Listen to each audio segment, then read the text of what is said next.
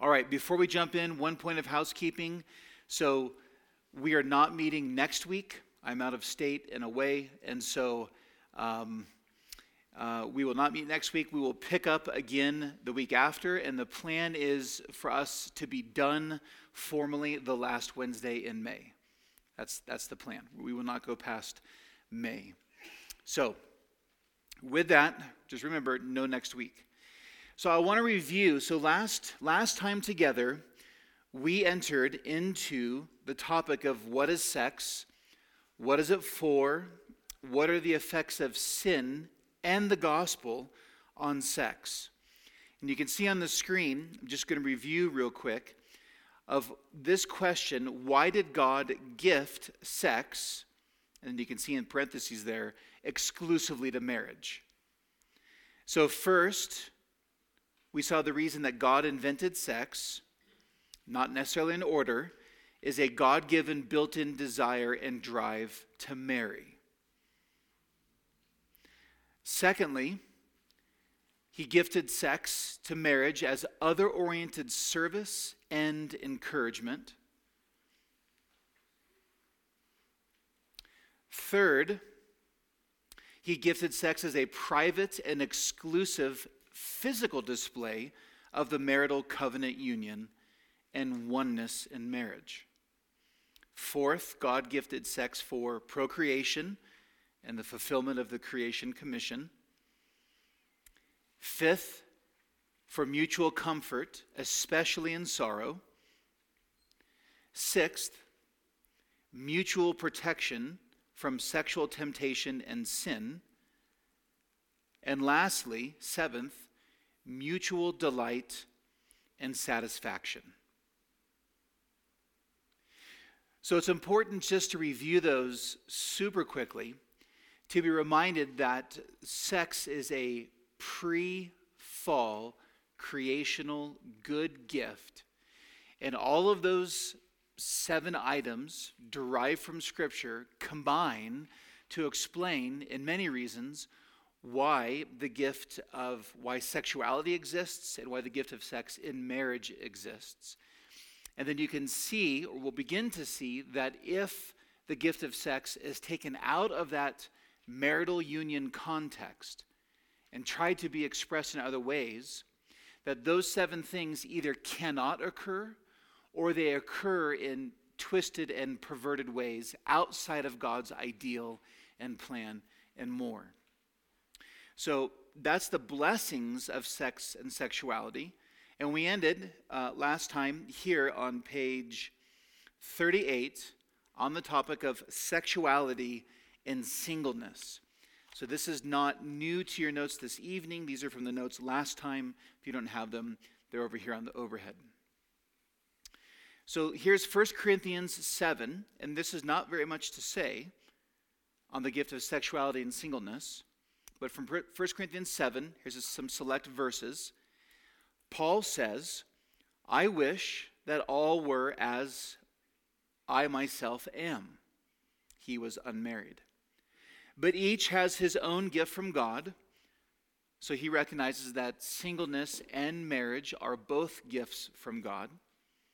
Each has his own gift from God, one of one kind and one of another. To the unmarried and the widows, I say, that it's good for them to remain single as I am. Verse 9 But if they, that's widows and unmarried people, if they cannot exercise self control, they should marry. For it's better to marry than to burn with passion. The unmarried man is anxious about the things of the Lord, how to please the Lord. But the married man is anxious about worldly things, how to please his wife, and his interests are divided. And the unmarried or engaged woman is anxious about the things of the Lord, how to be holy in body and spirit. But the married woman is anxious about worldly things, how to please her husband. I say this for your own benefit, not to lay any restraint upon you but to promote good order and to secure your undivided devotion to the Lord. So in verse 7, Paul is not disparaging marriage by any means. He's the one who put Ephesians 5 in our Bibles under the inspiration of the Spirit. So, Paul is the one who has spoken most eloquently, it can be argued, next to the Song of Solomon, on the purposes of marriage. So, when he talks about uh, the, the married man is anxious about worldly things, we typically think that the definition of worldliness is only sin and in contrast to holiness. He's not making that, he's not using that term that way here, as if it is somehow sinful or less than holy for a husband to love his wife as Christ loved the church. Quite the contrary. So that'd be a, a misinterpretation of what he's saying. What he's talking about is talks about being undivided in your interest towards the Lord and your ability to serve him and not. Or not serve the Lord, but having to serve others also. Paul refers to marriage and singleness as a gift from God.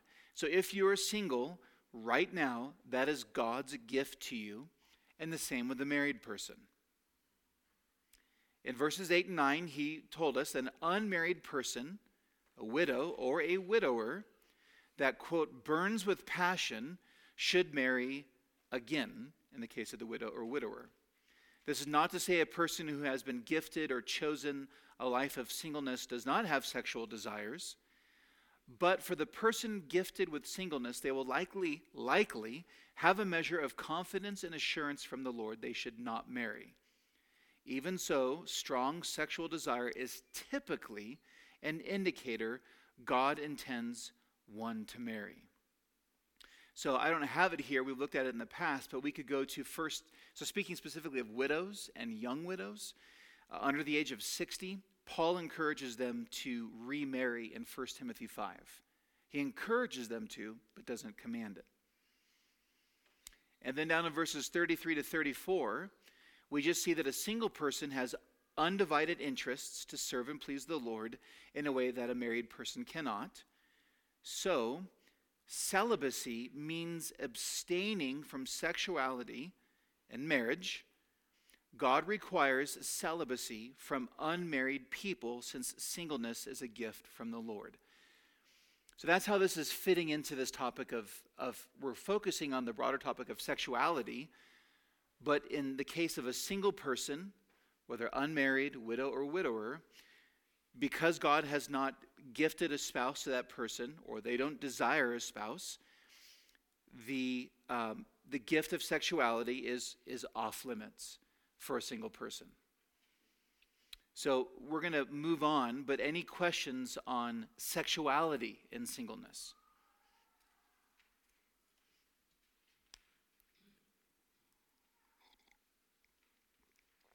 All right. I will, te- I will tell you that in uh, personal experience, speaking to unmarried friends, personal experience and then in my premarital counseling,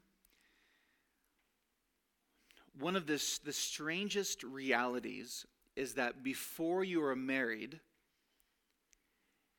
uh, you are maybe even engaged to be married, but any sexuality expressed in an unmarried relationship is still sin. And yet, the moment that the officiant declares, I now pronounce you husband and wife, you may kiss your bride, from that moment on, what became, what was once sin, now becomes a tremendous blessing from the Lord. And it's a very awkward and strange transition that once you're married, especially when you're newly married, to recognize that, oh, this is a really good gift from the Lord, not something that we have to exercise self control and restrain ourselves from. And, you know, going back to one of the reasons why I reviewed why God gifts singleness, or rather, why he gives sexuality, is that first reason was that it is a drive to pursue marriage. And that's what we see here, even in Paul's ex- teaching in 1 Corinthians 7, is that burning with passion is often, though not always, a very strong indicator that the Lord intends a person to marry. So, yeah, Diane. Yeah.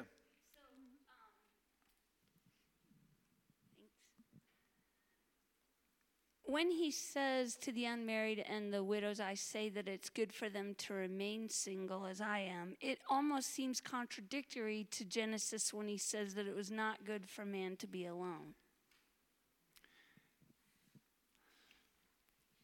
As well as it almost seems contradictory to Ephesians 5 and that, that exalted language that he uses.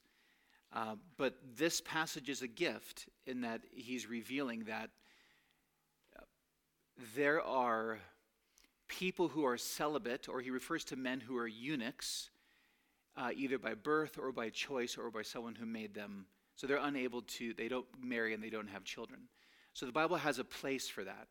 But those are outliers to the norm, the norm and standard expectation. So what Paul's doing is when we, when we synthesize these, when we do good systematic theology, what at first seems like a contradiction is to say, okay, we see that the accent note in the Bible is that marriage will be the norm for most people. It's a creational good and a gift, and for the Christian, it exhibits gospel realities.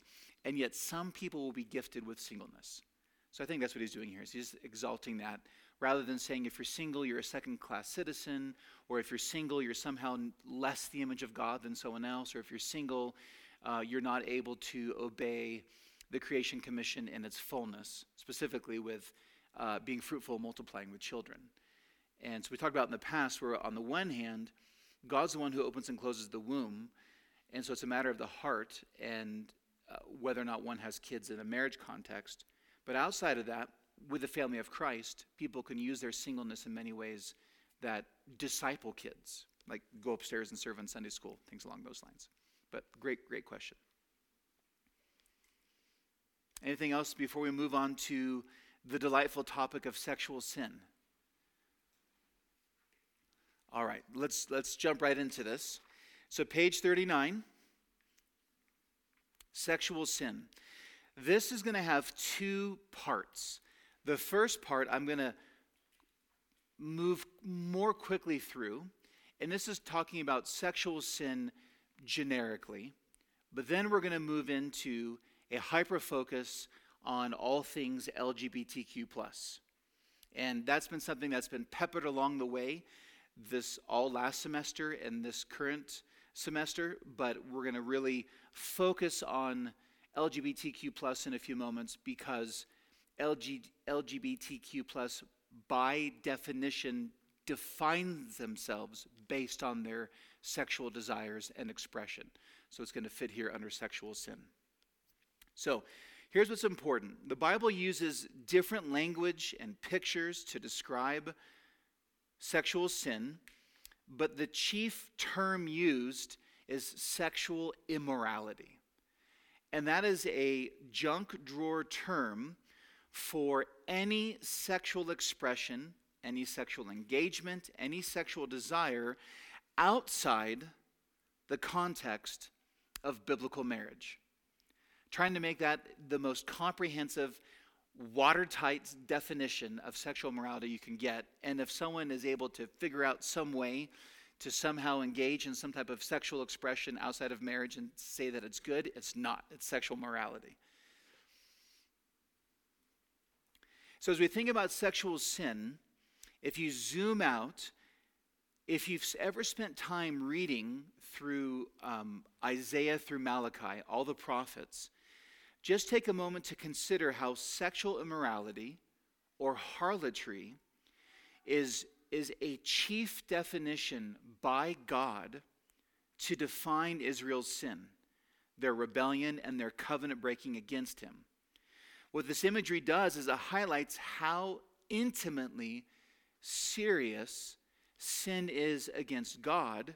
And so it's as if God is, is through his inspired word, taking the most intimate thing between a man and a woman, the most powerful expression, and he's then relating that prophetically to what our sin is against him. So that magnifies how sinful sin is, but it also shows that there's an accent note in Scripture that sexual sin is a uniquely devastating sin, which we have um, looked at in the past already. It's devastating in sexual sins committed against us, it's, sec- it's devastating in sexual sins that we commit against others, and more. So, again, thinking about this definition of sexual morality, here in the Sermon on the Mount, a text we'll return to again later, Matthew 5, beginning of verse 27, Jesus says, You've heard that it was said, You shall not commit adultery. But I say to you that everyone who looks at a woman with lustful intent has already committed adultery with her in his heart. If your right eye causes you to sin, tear it out, throw it away. For it's better that you lose one of your members than your whole body be thrown into hell. And if your right hand causes you to sin, cut it off and throw it away, for it is better that you lose one of your members than your whole body go into hell. So, lust towards another person who is not one's spouse is sin. Note that the Greek term behind lust can be used positively as a good or negatively as a sin. The term simply means strong desire or yearning. So the context depends upon um, how you interpret it. So when Peter talks about how the angels from heaven long to look into God's gospel plan, it's the word lust, but it's used in a different way. So lust, like anger, is a matter of the heart that reveals the condition of the heart. And so Jesus is highlighting for us. Yes, he talks about um, murder and anger, but it's interesting that here, after he talks about this looking lustfully upon another person, and by the way, while he's speaking to the guys about looking at a woman, this is, this is an all inclusive. If anyone looks lustfully on anyone, they've committed adultery in their hearts.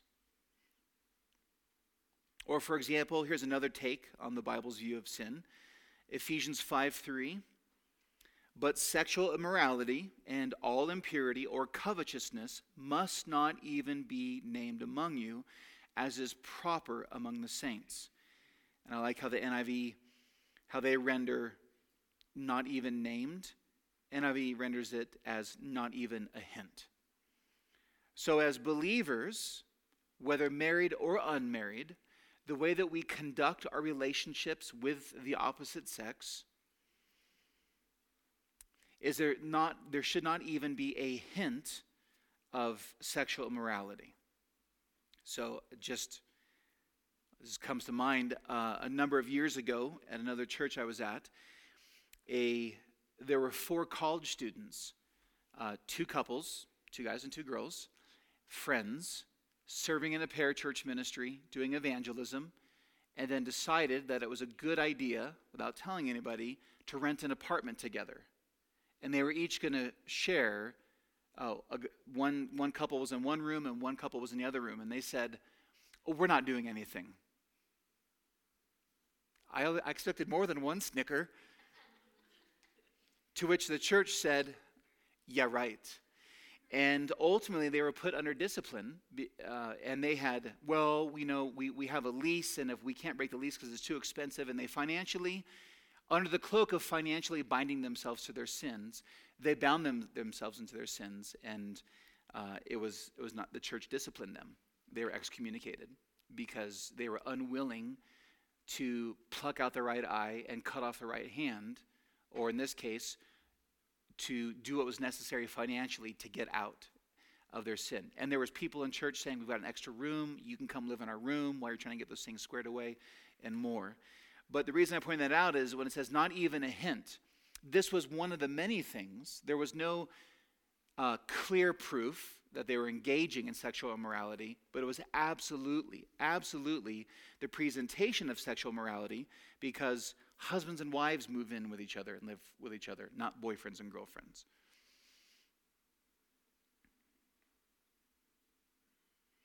One thing to think about in our day and age with sexual immorality and not even a hint is it's wrong for there to even be a hint of sexual morality among Christians. This includes how a person interacts and presents themselves on social media thinking about modesty and immodesty. Sexually enticing, sexually suggestive comments or pictures or poses or clothing and more, this would fall under the rubric of not even a hint of sexual morality among us.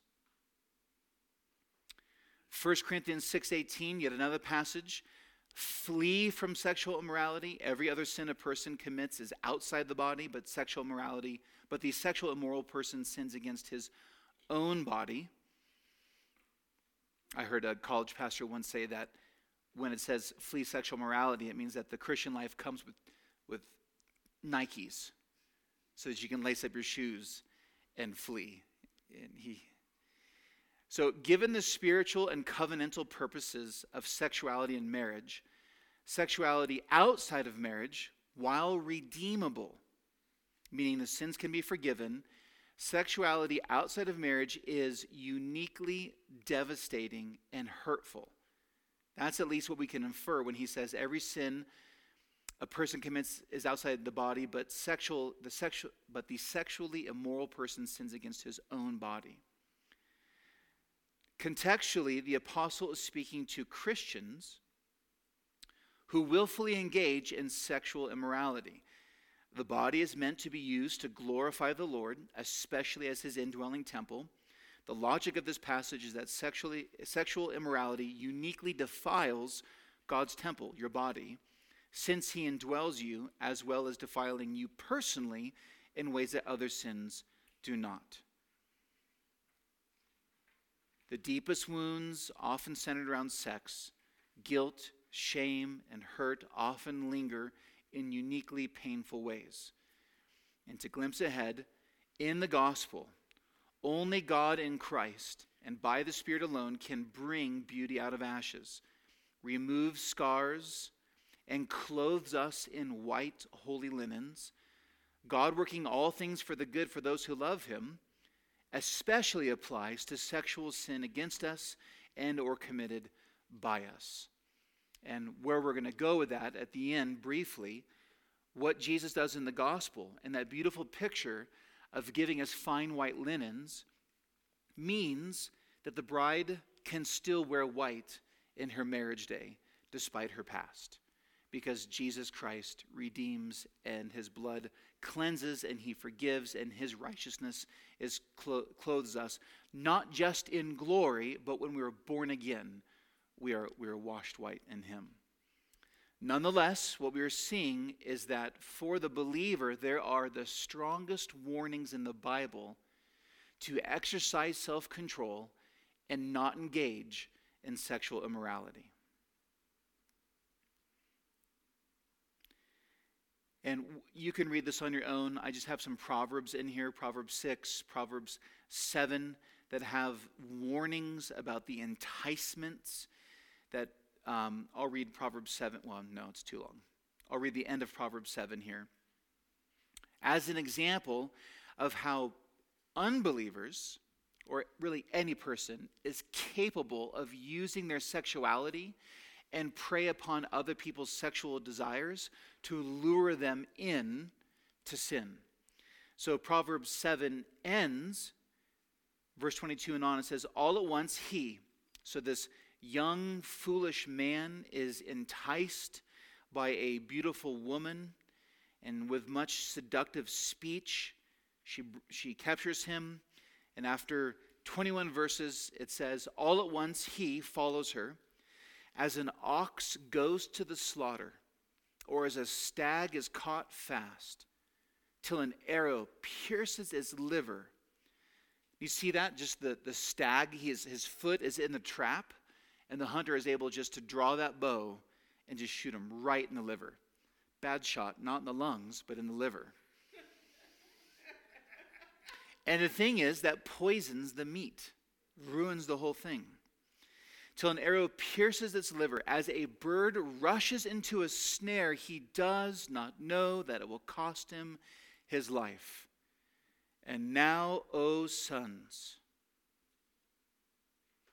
listen to me and be attentive to the words of my mouth. Let not your heart turn aside to her ways. Do not stray into her paths.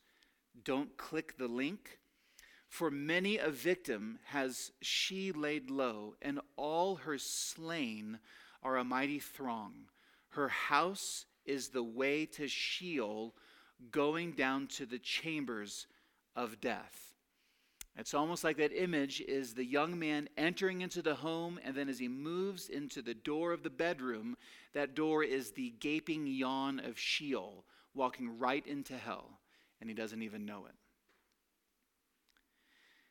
And I have been around long enough, and I know that many of you have been around longer than me and have more stories of both young men or young women who greatly, Christians who greatly desire to marry and compromise those standards of believing and obeying Jesus and finding a Christian spouse. Instead, the boy is cute, she is beautiful, charming, and charming, and for whatever reason, choose to reject God's word, reject the counsel of fellow believers, and end up getting married, uh, binding themselves into covenant relationships with a person who's not a believer. And while this is speaking of sexual morality, this also is showing that portrait that disobeying God, entering into a relationship with an unbeliever that is in marriage, well, is only disobedience and has devastating consequences. Yes, there's stories where God saves the unbelieving spouse, praise the Lord, but God does not promise to bless what he has already condemned in his word. And so we um, can't self deceive to think that we can disobey the Lord and then expect his blessings after we disobey him. So, sexual sin, and, and the reason I gave that anecdote is because it was sexual desire and even sexual sin that led into compromising and getting into those marriage relationships. So, what we see in Proverbs, all through Proverbs, is that sexual sin is uniquely entangling and uniquely endangering to one's soul. It's a relational trap that can lead to hell. You read through Proverbs and you can note the dichotomy, the, the, the, contrast between Lady Wisdom and Lady Folly. And Lady Folly is always depicted as using her sexuality to sin and seduce others. And interestingly, just side note, right? So the, the book of Proverbs has a narrative structure to it. So you have the first 10 chapters of David having given wisdom to Solomon. Solomon then gives that wisdom to his son. And even the mom chimes in a couple times, speaking to the son of which woman will you marry? Lady Folly, and will you be seduced by her sexuality? Or will you be a man of wisdom and marry Lady Wisdom? And the narrative structure of Proverbs ends in Proverbs 31 exalting Lady Wisdom and she is an industrious woman, and she has many children. But she had many children in the context of marriage. And you notice who she's married to. She's married to a man who's an elder in the city gates. And so the narrative structure the Proverbs is that um, the boy chooses to listen to his parents, and he marries Lady Wisdom, and she's personified in the Proverbs 31 woman. So it's, it's actually a really cool portrait. But the point in that is that Lady Folly uses her sexuality to lead him into folly, and Lady Wisdom is restrained in her sexuality, and there's a fruitful family that comes uh, in Proverbs 31. Richard, you need.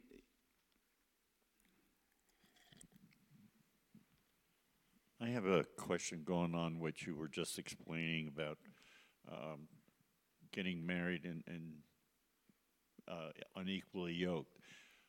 What happens when uh, it's a young couple who are not believers at the time they get married, and later one of them comes to the Lord and um, gives his life to the Lord, yet he's unequally yoked? How does that situation work out? I mean, I know I know the one you were explaining is you're getting into it knowingly, but sometimes it's not knowingly when the marriage takes place. Absolutely. And if you build on that, if the bulk of human history largely revolved around arranged marriages, it is possible that unbelieving parents put their daughter into a situation, for example, such as that, or, or conversely.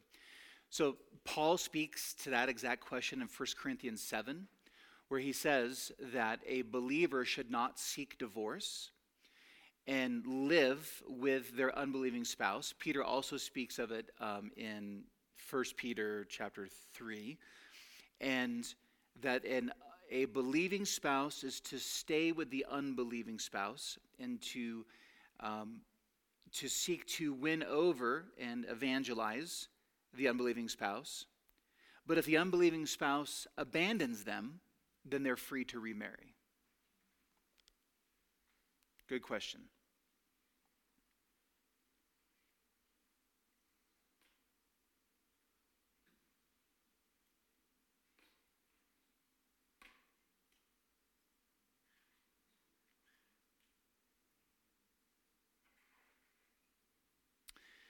I, I want to fast forward, uh, and you can read some of that material. There's just some scriptures with some commentary. Some of them we've already looked over, and some of it is just building a case that I think that has already been established in Scripture. But at the bottom of page 42, one thing I want to bring out, and this is a text we're going to see many times, is 1 Corinthians 6, 9 through 11. This is, this is a really, really important passage. So, uh, top of 40, or bottom of 41, I'll just read it. Do you not know that the unrighteous will not inherit the kingdom of God? Do not be deceived.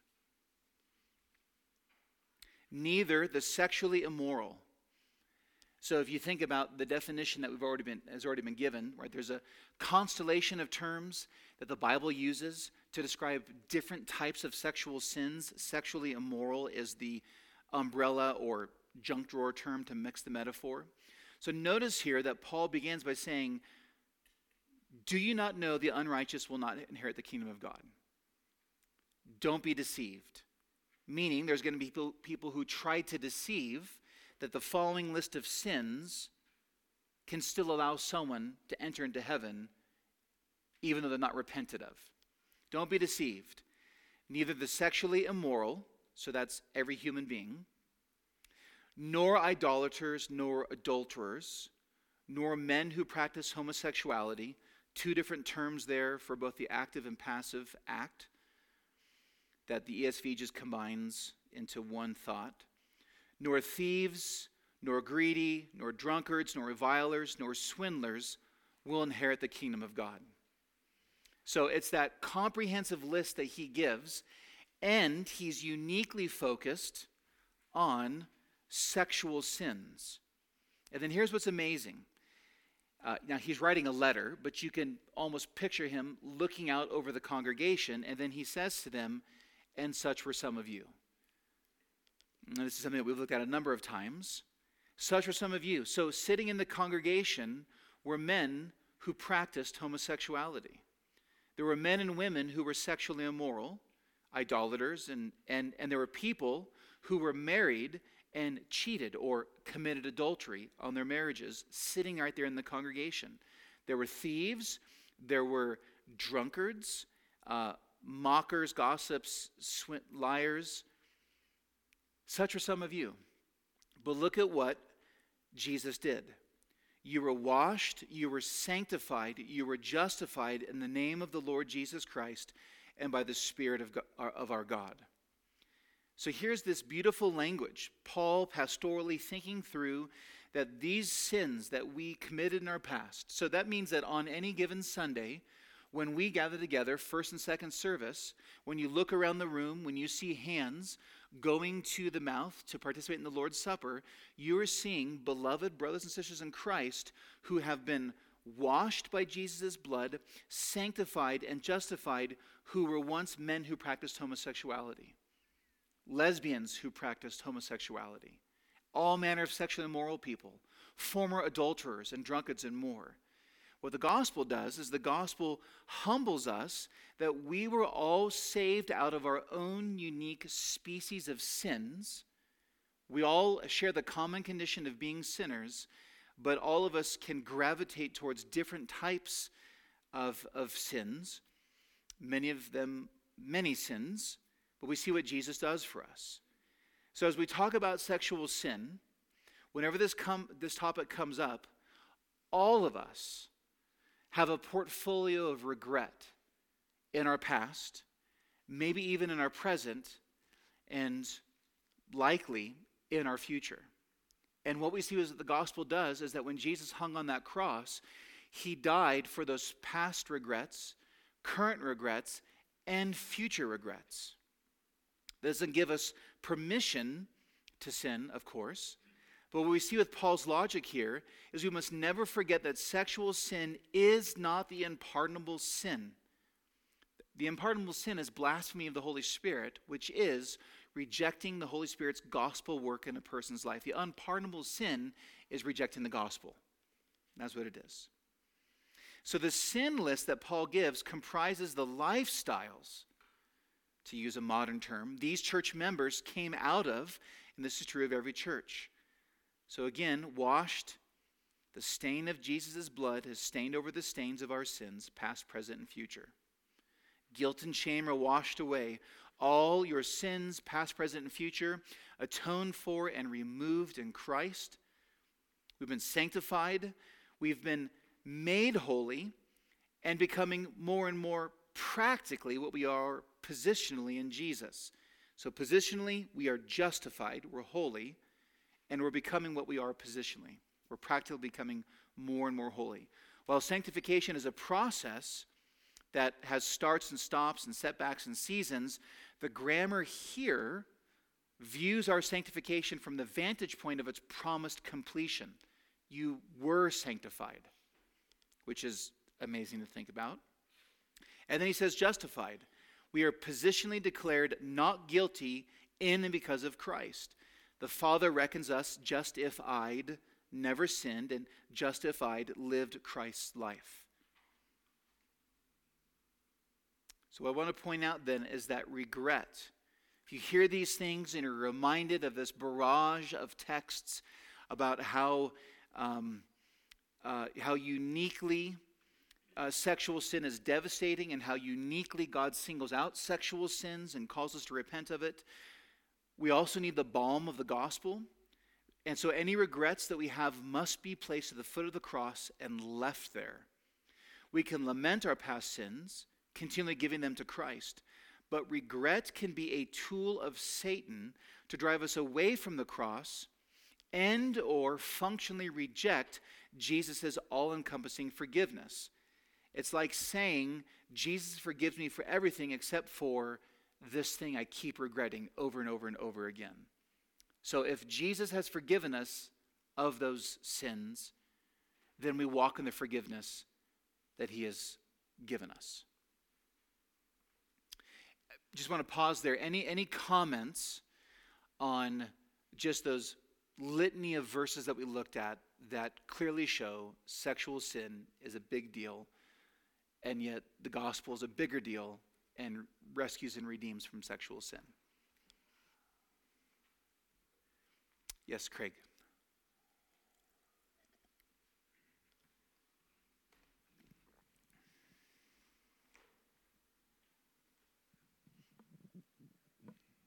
before we get um, to the next section. You know, I was going back looking through this, and and I go back to the beginning uh, where you define sexual immorality, immorality, and I guess you allude to it uh, in A where it says harlotry is used by God to define Israel's sin, rebellion, and covenant breaking against Him. So, um, I guess I'm looking for um, a reference to unfaithfulness or betrayal? Because isn't that how God sees or uh, defines adultery? Whether it's false uh, other gods, worshiping other gods, or making alliances with other nations. So, absolutely. So on on a the parallel between the two, so yes, when it comes to Israel wanting to be like the Canaanites, or in the case of adultery and marriage, it is, it is all those things you just said. It's betrayal. It's, it's fundamentally covenant breaking because you're taking the covenant sign, in my opinion, of marriage and then engaging in that with another person who's not your covenant spouse. Yeah, so if you had sex, uh, or did not have sex, but had a, a close relationship, you know, outside the marriage, could that be considered adultery? Could, could a um, could it be considered adultery? Where you didn't cross a certain line, but, but for all intents and purposes, you've, you've been unfaithful in your heart to your wife or spouse? Yeah, that's a the oh, I'm um,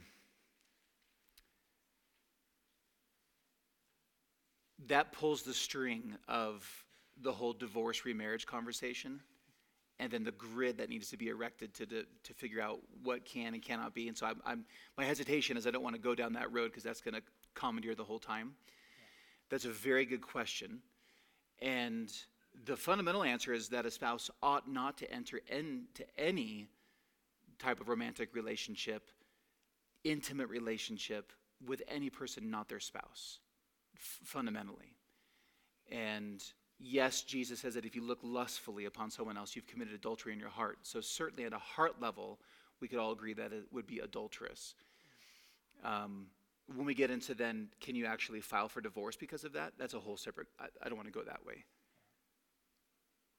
Not sure if that answers your question. Well, I was just looking for the idea of unfaithfulness. And I guess I, when you say covenant breaking, I guess that covers that idea.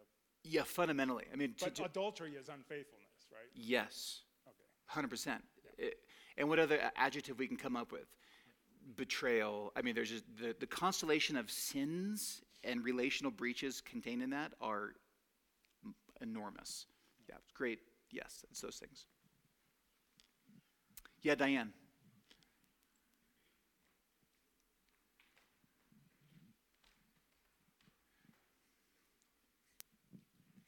On the topic of regret, um, I, struggle sometimes with sort of the balance between uh, just sort of like thinking too lightly of sin um, versus, but then on the other side, like just thinking about it too much and considering those regrets from the past, um, but then I don't, but I I don't know how to necessarily let those go without going to the point of, okay, yeah, it's fine, it's fine, it's fine. Yeah, that's it. So the first thing that comes to mind, I'm going to butcher the, the illustration, but but Luther, Martin Luther, when he was a monk, his conscience was so sensitive, and so he he has this remark that he makes, um, and I'm sure some of you can quote it better than me, but in, in effect that when when the Satan when the Satan Satan, which means accuser of the brethren, right? When he's when the accuser comes and accuses you, that's often the uh, connection point with regret. And so Luther would say that you just turn to Satan and say, You're right, Satan. You're absolutely, everything you're saying is true, and I can actually give you more ammunition against me, in essence. But it's, it's I'm clothed in Christ. I just totally butchered such a good quote from him. I apologize. Um, yeah, so, you know, there, there, is, there is a case to be made for, on occasion, rehearsing and remembering what we were prior to Christ and our own unique sins that required him to go to the cross for me. What I'm trying to highlight here is that there's some people with sensitive consciences, so that's kind of who I'm going after, who just nurse and rehearse over and over their sins. And what ends up happening is they drive away from the cross and can enter into types of works righteousness where they think, in essence, I know Jesus has forgiven me except for this thing, and there's things that I'm going to do to earn forgiveness on this particular sin. And that's a common malady that Christians have. And so the point here is to recognize that if you find yourself racked with regret, that's a sign that you have to run back to the cross, not away from it. It's kind of the nuance I'm trying to go for there.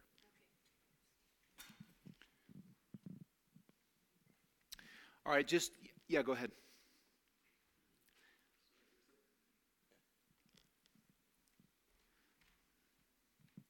Uh, back on the topic of adul- uh, wow, adultery and marriage, if Israel and I guess kind of by proxy us are considered adulterous wives to God for, for breaking that covenant, if or, and yet He is still faithful to us. Um, in order to mimic a Christ-like, you know, to mimic um, godliness, should we still remain faithful to our adulterous spouses? Again, a divorce and remarriage question, Okay. which Jesus speaks to. There's an exception clause in which he allows, in cases of adultery, for a Christian to pursue divorce.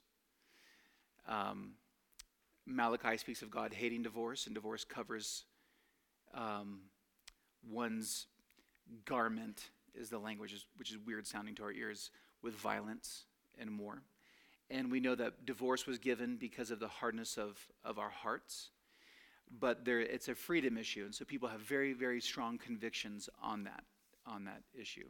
And so, uh, I, I know of people who have stayed in extremely difficult marriages where the other spouse was a serial adulterer and unbeliever against a believing spouse, and the believing spouse chose to stay in the marriage uh, for that those purposes.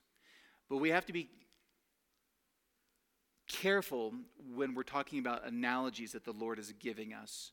So here's what the Lord does, but he also divorces Israel in Hosea.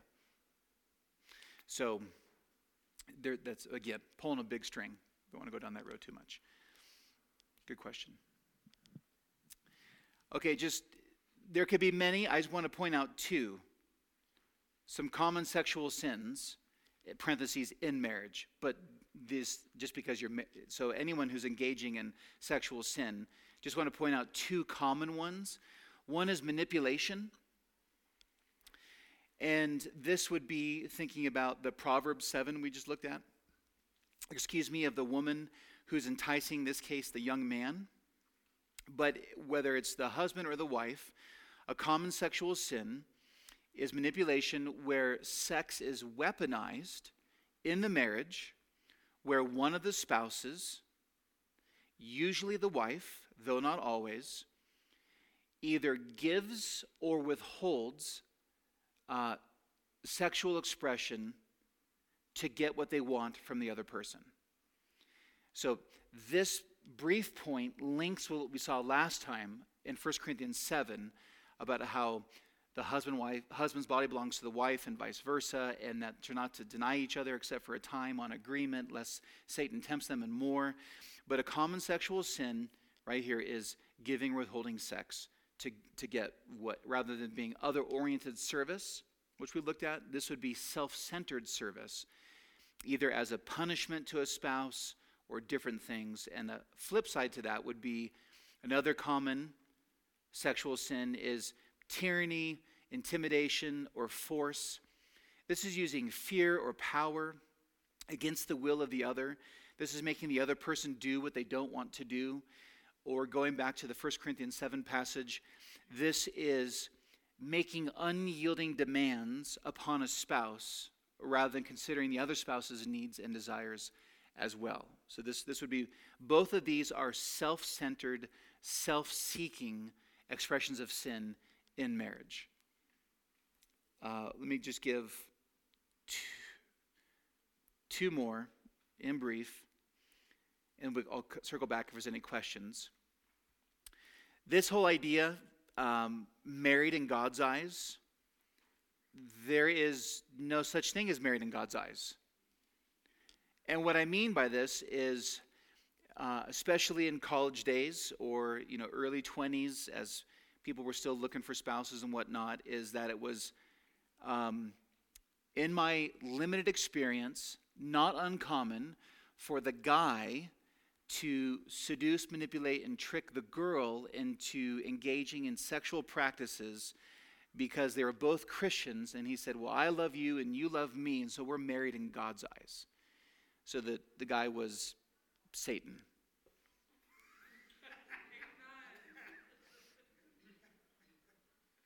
So this would be a form, actually. I mean, that's a form of spiritual abuse and spiritual manipulation, right? He, he might even use twist and pervert text, right? Satan uses the Bible to tell lies, and so he could even, you know, this guy could get crafty and sneaky. Uh, there's no such thing as common law marriage in eyes, eh, marriage in God's eyes. It's, it doesn't matter how long you've dated.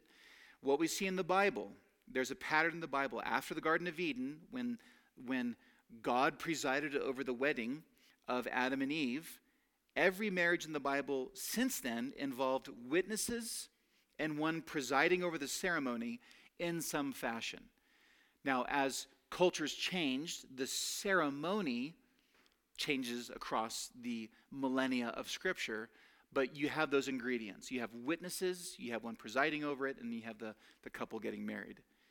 So there's no such thing as married in God's eyes. Cohabitating, kind of mentioned this already. Living together before marriage to try things out is sinful defiance of God and all of his purposes of marriage. And it's just interesting the number of college students that I've spoken with, or young people in their 20s, so current, contemporary, right now, who's coming from a Christian home where they went to churches. Their families took them to churches, but the parents are concerned they're getting engaged at the at 19, 20, 21. Yes, that's young. And so the parents are saying, why don't you just live together first to see if things work out? There's Christian parents giving that counsel. That is ungodly and sinful counsel.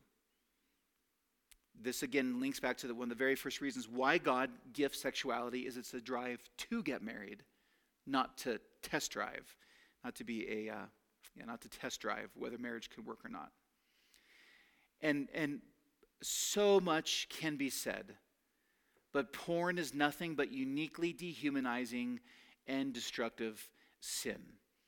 Um, just exercise a lot of restraint. Just to put one simple sentence there, there is an unbelievable amount of of um, research that goes into just the devastating effects, the enslaving effects of engaging in pornography uh, and more. And for so many, going back to that Proverbs 7 about the enticing woman, it's, it's scrolling on whatever social media source is your source of social media and seeing one provocative, immodest photo that then just links. And whether men or women can get go down that Proverbs 7 path of getting ensnared with pornography. So that was a that was an ultra fast, ultra fast, not extremely exhaustive discussion on sexual sin and then briefly sexual sin and marriage, highlighting manipulation and tyranny, intimidation, and force. Any any questions on just sexual sins before we, we move on to LGBTQ plus? Jacob. um, along the lines of ooh, oh, in the beginning when you said sexual immorality is a junk term for any sexual expression, engagement, or desire outside of the context of biblical marriage. My question is. I guess within reason, obviously, there's ones that we can see very clearly. It's like, oh yeah, that's definitely crossing the line. But like, where should that line be drawn? I guess that's like a question that a lot of people have. Like, you know, even because there's some people who go as far to be like is like you know no kissing before marriage or none of this you know is this That's the next section. but uh you know like uh i guess that's my question is like with like particularly with things like sexual expression or desire like that can be a tricky one because obviously if you're going into the purposes of engaging and marrying someone there's certainly a level of attraction you know which i know is different than lust but like i guess where can the fine lines be drawn I think some wisdom principles would be that the, let's presume, so this couple, whether they're engaged or not, they're dating, they like each other. Their fundamental aim ought to be how holy can we be, then what can we get, how far can we go? And, I, and I'm not like that. You, that's a really good question you asked. It's very important. So don't hear me like trying to say oh, that was a bad question, Jacob. But that, that fundamental heart posture, and also until the pastor says, um, I now pronounce you husband and wife. This might seem kind of strange, but one piece of wisdom would be recognizing that in this case, this young lady that I'm dating, very well may likely be someone else's spouse. She's certainly my sister in Christ. And if she's going to be someone else's spouse, like we're not going to we're not going to end up together, then how would I want another guy who's dating my future wife right now treat her? What would I want him and her doing with each other? And so when you have that other oriented perspective, when you think about that you don't want to lead this person dating into, into sin and that they're going to have regrets or things that they're going to have to confess to their future spouse. So I think those parameters and more and a desire for, for holiness and whatnot. Uh, what's also interesting is in Ephesians 5, when in Ephesians 5, rather than me butchering it, th- there's, a, pr- there's a really good premarital idea in here when it talks about how, you know, husbands love your wives as Christ loved the church and gave himself up for her that he might sanctify her having cleansed her by the washing of the water with the word, so that he might present the church to himself in splendor without spot or wrinkle or any such thing, so that she might be holy without blemish. The premarital or the dating component to that is that Jesus sacrificed himself to make her holy so that on wedding day, he could present her to himself. It was in his own best interest, as it were, to be holy, righteous, godly, and good, which made her all the more holy, righteous, godly, and good, so that when they come together, it's a holy, righteous, godly, and good union. But when a couple is getting physical, not even physical, but having um, inappropriate, sexually enticing conversations, all those things that they're giving away. So I think those principles combine together to inform a couple that exercising self control is, is what the Lord requires of them. And what's also the case is I know of, well, sadly, very few godly Christian couples who stayed pure through their engagement. I know far more who did not stay pure than stayed pure the last 22 years of my ministry. And one of the things that does is, as much as their desires are driving them, well, we're going to get married in a week, we're going to get married in two months, whatever, whatever twisted logic happens, they disobey God together. One of them, or usually both of them, lead the other into sin and that has effects in their marriage.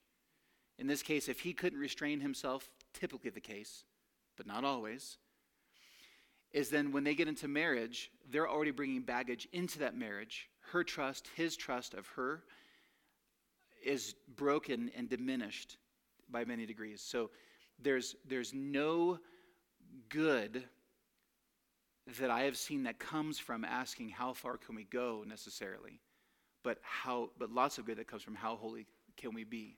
And there's this whole huge pushback right now against joshua harris's i did a kiss dating goodbye and all those different things. And um, there's something to be said by making your first kiss your kiss at the altar.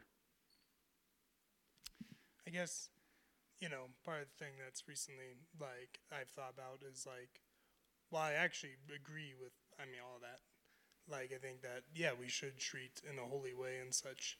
There's also that level to maintain things, you know, even like attraction or whatnot. Sometimes, you know, some level of intimacy, and I mean, maybe that's the weird word to use, but like is required, you know, in a way where it's like even just spending time together. It's like you know, you wouldn't be like, right? You wouldn't be into some guy who's like, all right, I'm 15 feet away.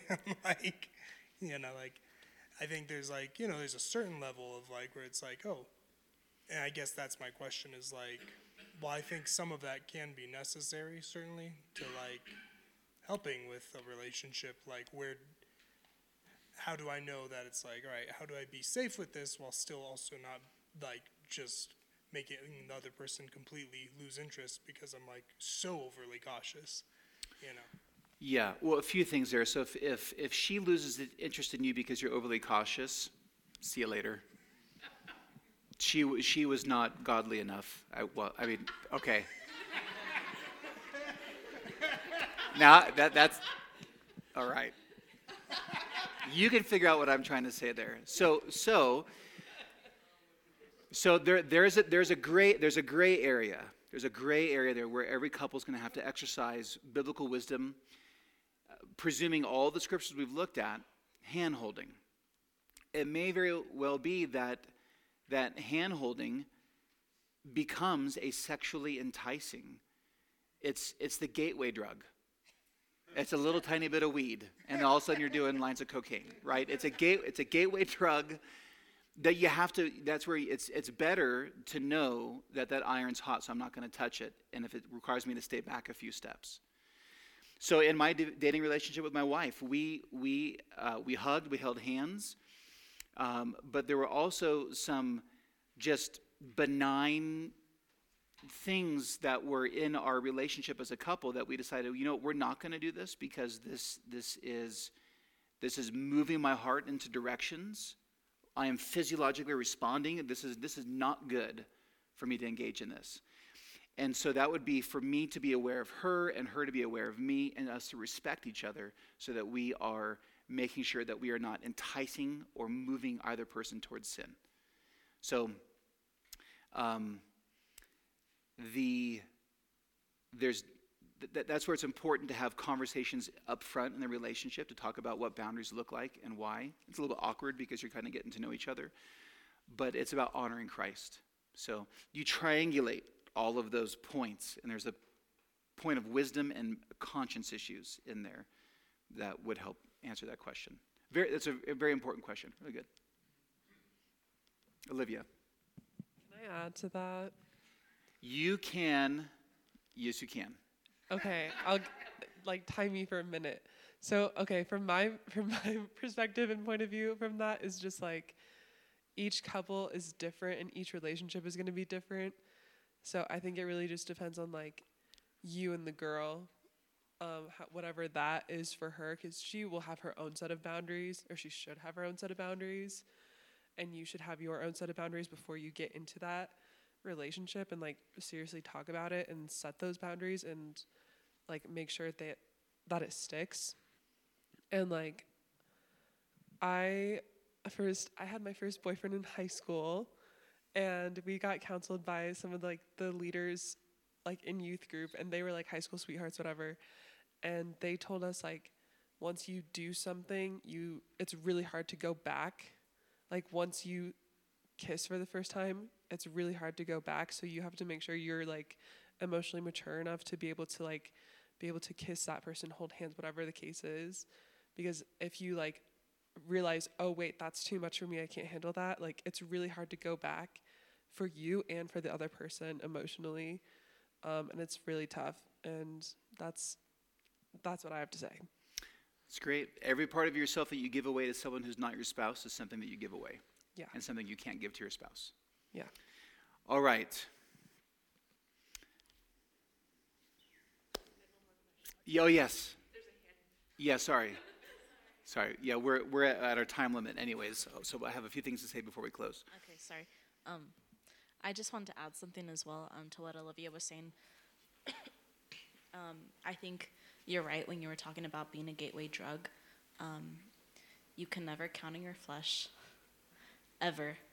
Um, so, like, if you know that you already have strong feelings for someone, and say you kiss or whatever, like that can instantly lead to something else because of your strong emotions. And I feel like it's just better to not even start something um, because you're basically depending on you're depending on yourself to not exceed your limit rather than depending on God. Um, so I just wanted to add that. Yeah, the, the Song of Solomon ends with the Shulamite appealing to not awaken love before it's time. And uh, sexual desire is a perfect example of awakening love before it's time. There's, and that's confusing the physical feelings which are involved in love, and then a biblical definition of love that is actually going to be other oriented biblical sacrifice for somebody else. And so couples get into that position where they have awakened love before it's time. and, and more. I was curious if God made us that sensitive, like you're talking physio- physiologically to such stimuli because it's meant to be that way in marriage or something? Okay. Sure, yeah. And a drive towards marriage. Also, both those. Well, let me give you a few orientation pieces before I close this in prayer, and then I'll stick around to talk if any of you have questions. So, page 39. So, a couple things. So, I gave you a ton of notes. And one of the things I did was, as we get into um, talking about all things LGBTQ, you're going to see some links in there of some long academic articles that I recommend. But I also know that you may not access them or you may not choose to read them all. So I tried to cut out significant portions of those. So I would encourage you read through the notes. Uh, you know, we're not meeting next week. We'll pick up again next time. Maybe reading through all the notes will kind of give you a, a, a large picture as we go through and walk through these together. Um,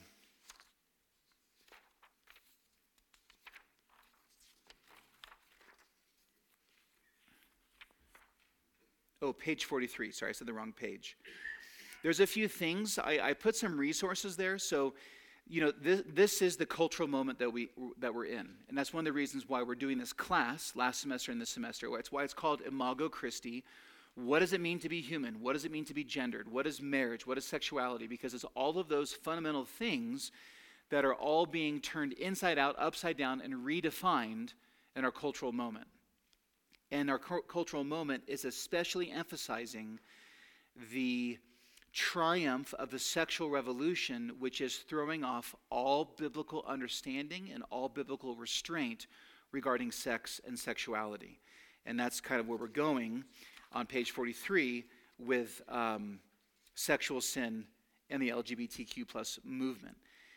There are a ton of books, but I've given you here a, a handful that are worth your time that you could just waste your time on unhelpful books, these are helpful. You can read these.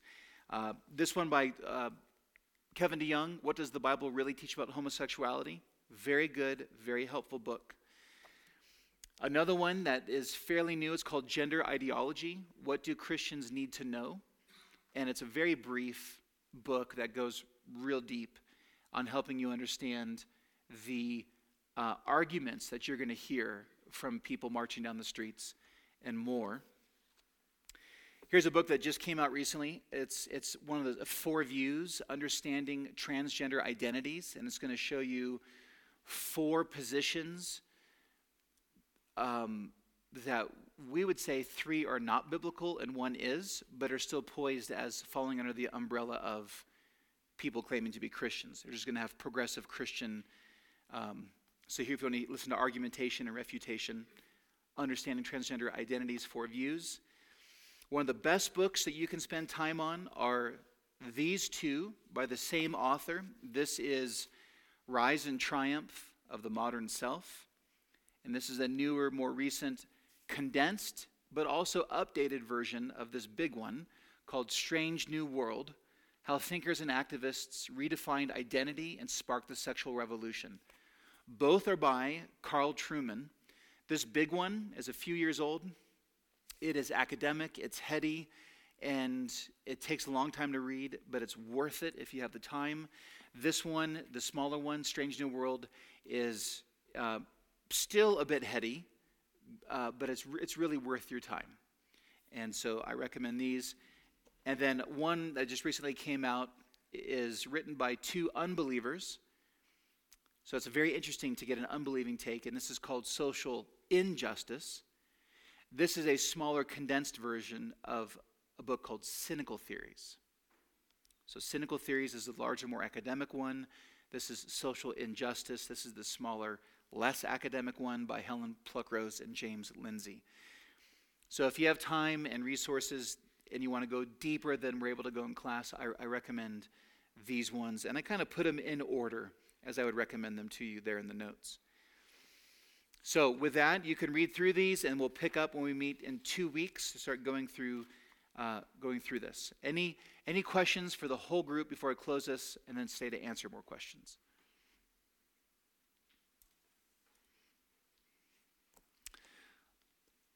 Lord, we once again thank you for the gift of salvation in Jesus Christ. We thank you for the gift of marriage. We thank you for the gift of singleness. We thank you for the gift of um, sexuality in marriage. And we thank you for your redeeming grace that comes to those who repent of their sins, their sexual sins, and comes to you, Lord Jesus, to receive your forgiveness that only you can provide through your death on the cross for all of our sins and your resurrection from the grave. And Lord, in this in this age, this moment that seems feels like seems like the pinnacle of a new Tower of Babel being built of sexual revolution and more, and ever since the 60s being worked out now, we pray that your Spirit would open the eyes of the lost as your church speaks your gospel and you grant repentance and cause many people to be saved alive and born again by your Spirit, and that you would revive us where your church is more godly and more concerned for personal holiness and piety, and the lost are saved in droves, and that the churches in this town would be faithful to declaring your gospel, standing firm in your truth, and that we'd have a problem of having enough space to fit all the new believers as they enter our churches. So, Lord, we, we, we pray that you would dismiss us with your blessing. Watch over us, Lord. Pray this in Christ's name. Amen.